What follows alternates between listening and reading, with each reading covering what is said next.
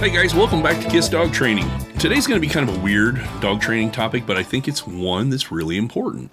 Um, it's the fallacy or the misconception about a particular population of dogs that get along with everybody. And the weird part is, we as people are out in public every single day, and we tend to see the same dogs every single day. Now, it's changed a little bit when it comes to COVID and the isolation that it brought along, and a lot more people went out with their dogs. Okay. And I think people got into the mindset of, I'm at home, I'm going to walk my dog, it's going to be good for my health, my physical and mental health. But then we started seeing that certain dogs do well and certain dogs don't. And people started getting frustrated with, well, I want a dog like the one my neighbors got or the one that my trainers got. And I think people forget that there's an entire population of dogs that can't go to doggy daycare that really are leash reactive, so they have to walk late at night, early in the morning when there's no distraction. Dogs that maybe are fearful and can't handle being around people.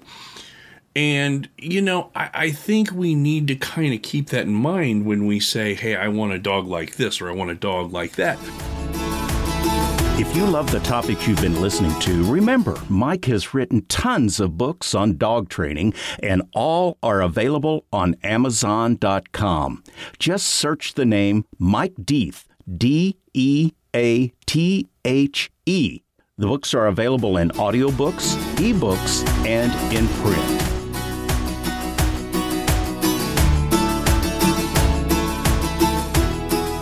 Now, I, am going to generalize here a little bit from a statistics standpoint, but you know, I would say probably 75% of all dogs are somewhat dog and people selective, meaning I don't like them all.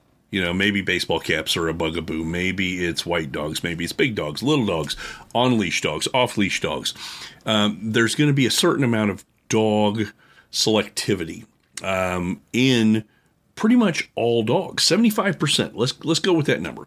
Now the problem is the 25% that are bulletproof that are out and about and we see every single day make us kind of have this this fallacy that all dogs are this way. I would argue that it's because we see them every day that we think that. So i don't know. Think about it this way.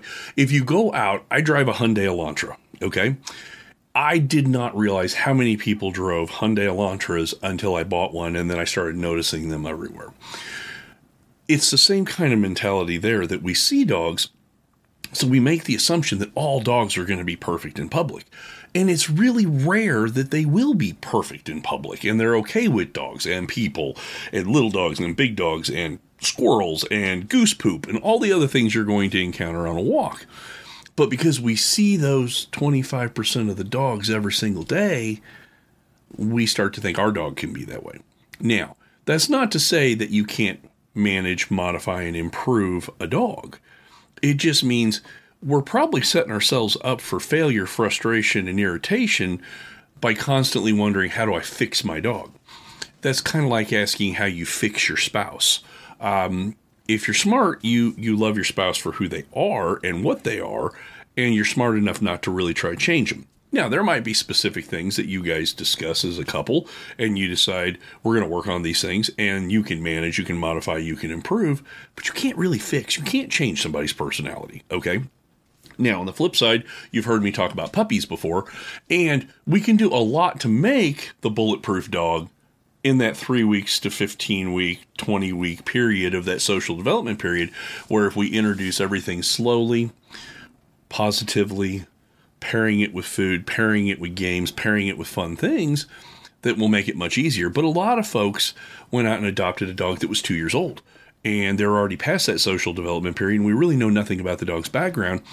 How fair is it to expect that dog to be in situations they can't handle?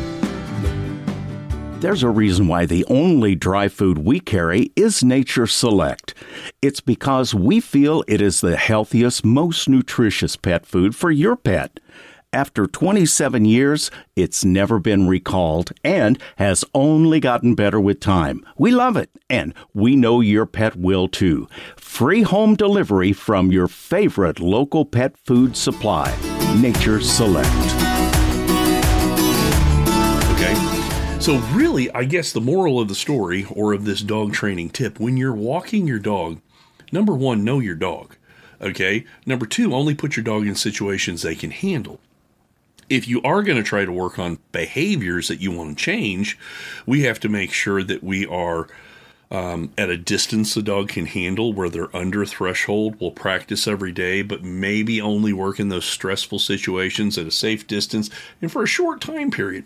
The last thing we want to do with these kind of dogs is force them into a situation and expect them just to get over it. That's called flooding, and that's going to make the problem worse. Um, a good example will be if you've got a dog who doesn't like men and you avoid men at all costs, the problem with men is probably going to get worse. On the same you know topic if you have a dog who doesn't like men and you force them to be around men that's a good recipe for a bite or at least a growl or snap. We have to do a better job as owners handlers trainers of putting the dogs only in situations that they can handle. So next time you wish your dog was more like the neighbor's dog stop and wonder okay how much socialization was done how much history do i know on the dog um, another question How much training and practice do you actually do with your dog?